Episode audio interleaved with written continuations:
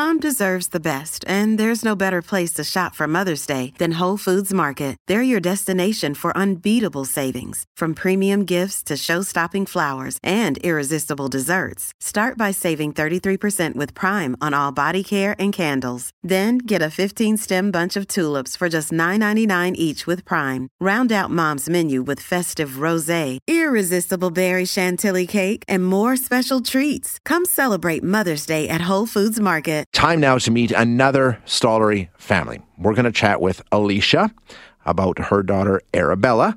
Alicia, thank you so much for spending some time with us this morning. Appreciate it. Oh, thank you so much for having me. Um, now, you're are you in Grande Prairie right now, or are you in town?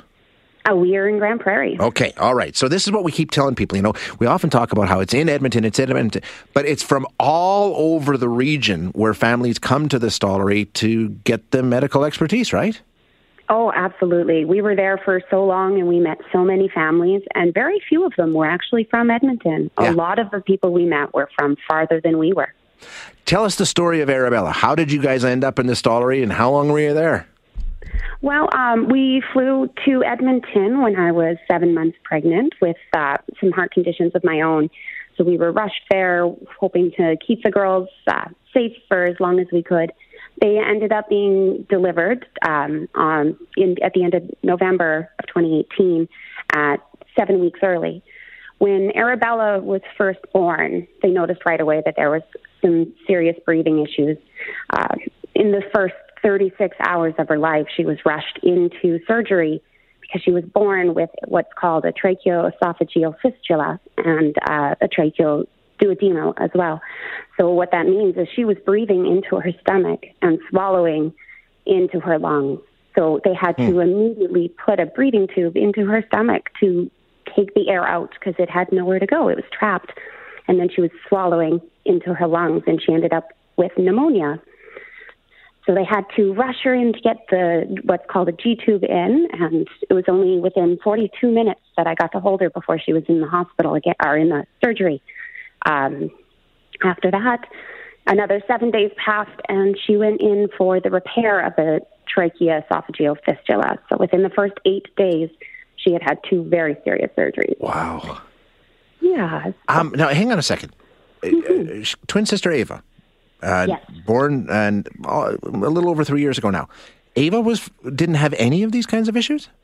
No, she was born underweight, so she just had to stay in a separate NICU for a month to gain weight and get her feeding under control.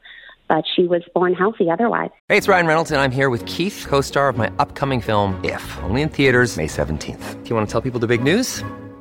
All right, I'll do. it. Sign up now and you'll get unlimited for $15 a month and six months of Paramount Plus Essential Plan on us. Mintmobile.com slash switch. Upfront payment of $45 equivalent to $15 per month. Unlimited over 40 gigabytes per month. Face lower speeds. Videos at 480p. Active Mint customers by 531.24 get six months of Paramount Plus Essential Plan. Auto renews after six months. Offer ends May 31st, 2024. Separate Paramount Plus registration required. Terms and conditions apply if rated PG.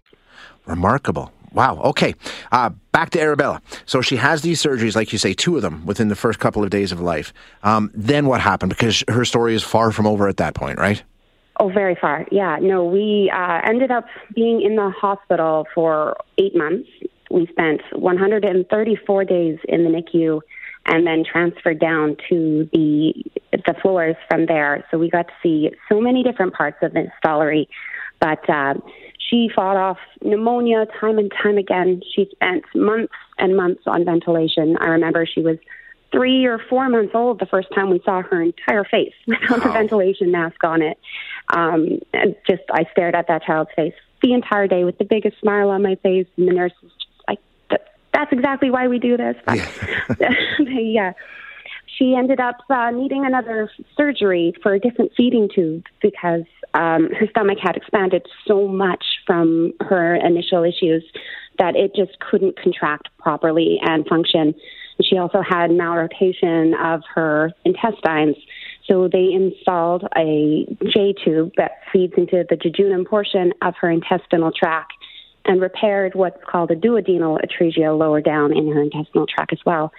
So um, she was finally at five months old able to feed off of IV nutrition um, for the first time safely without aspirating into her lungs. Um, okay, how's she now? Uh, how are things going now? Today, she is still tube fed through her G tube, though. We have progressed from needing to feed into the intestine to back into the stomach.